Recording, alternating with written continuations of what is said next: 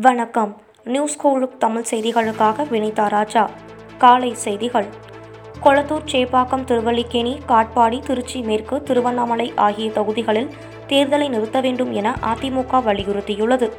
இந்த தொகுதிகளில் பணப்பட்டுவாடா குற்றச்சாட்டை எழுப்பியுள்ள அதிமுக அந்த ஐந்து தொகுதிகளிலும் திமுக வேட்பாளர்களை தகுதி நீக்கம் செய்ய வேண்டும் என தேர்தல் ஆணையத்தை வலியுறுத்தியுள்ளது. தமிழகத்தில் உள்ள இருநூற்று முப்பத்து நான்கு தொகுதிகளுக்கு நாளை வாக்குப்பதிவு நடைபெறுகிறது. இதையொட்டி பாதுகாப்பு மற்றும் கண்காணிப்பு பணிகளை தேர்தல் ஆணையம் தீவிரப்படுத்தியுள்ளது. தமிழக சட்டப்பேரவைக்கு ஏழாயிரத்திற்கும் மேற்பட்டோர் மனு தாக்கல் செய்திருந்த நிலையில் மனுக்கள் பரிசீலனை மற்றும் வாபஸிற்கு பிறகு மூன்றாயிரத்து தொள்ளாயிரத்து தொன்னூற்றி எட்டு பேர் இறுதி வேட்பாளர் பட்டியலில் இடம்பெற்றுள்ளனர்.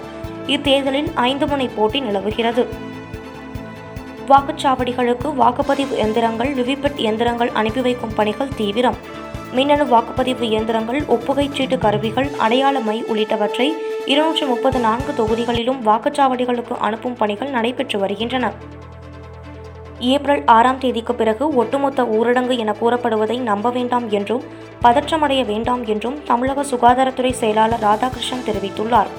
கொரோனா நேரத்தில் தேர்தலை சுமூகமாக நடத்த தேர்தல் ஆணையம் சுகாதாரத்துறையிடம் கேட்டுக்கொண்டதாகவும் அவர் கூறியுள்ளார். தமிழகம் முழுவதும் ஒரு லட்சத்து ஐம்பத்தி எட்டாயிரம் பேர் தேர்தல் பாதுகாப்பு பணியில் ஈடுபடுத்தப்பட்டுள்ளனர். இது தவிர ஊர்காவல் படையினர் தீயணைப்பு படை வீரர்கள் ஓய்வு பெற்ற ராணுவ வீரர்கள் காவலர்கள் உள்ளிட்டோர் தவிர பிற மாநில காவல்துறையைச் சேர்ந்தவர்களும் வரவழைக்கப்பட்டுள்ளனர். இந்தியாவில் கொரோனா தொற்று முதன்முறையாக ஒரு லட்சத்தை கடந்துள்ள நிலையில் நிலைமை குறித்து விவாதிக்க பிரதமர் மோடி தலைமையில் உயர்மட்ட கூட்டம் நடைபெற்றது.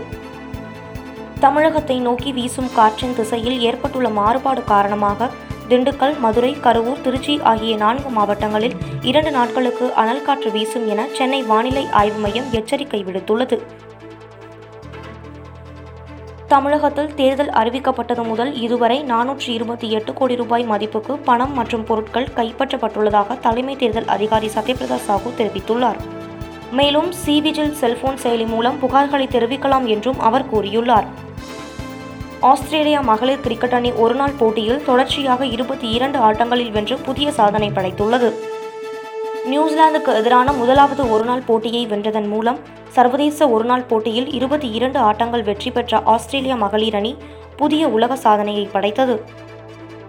ராயல் சேலஞ்சர்ஸ் பெங்களூரு அணியின் இடதுகை தொடக்க வீரர் தேவ்துக் படிக்கல் விரைவில் அணியில் இணைய உள்ளதாக தகவல் வெளியாகியுள்ளது. இவர் கொரோனா பாதிக்கப்பட்டு தற்போது பூரண குணமடைந்துள்ளதாக அணியின் நிர்வாகம் அறிக்கை வெளியிட்டுள்ளது. விரைவில் வலைப்பயிற்சியில் இணைக்க உள்ளதாகவும் விளக்கம் அளித்துள்ளது. இதேபோன்று கொல்கத்தா அணியின் வீரர் நிதிஷ் ராணாவும் பெருந்தொற்றிலிருந்து குணமடைந்திருப்பது குறிப்பிடத்தக்கது. இத்துடன் இந்த செய்தி தொகுப்பு நிறைவடைந்தது. நன்றி. வணக்கம்.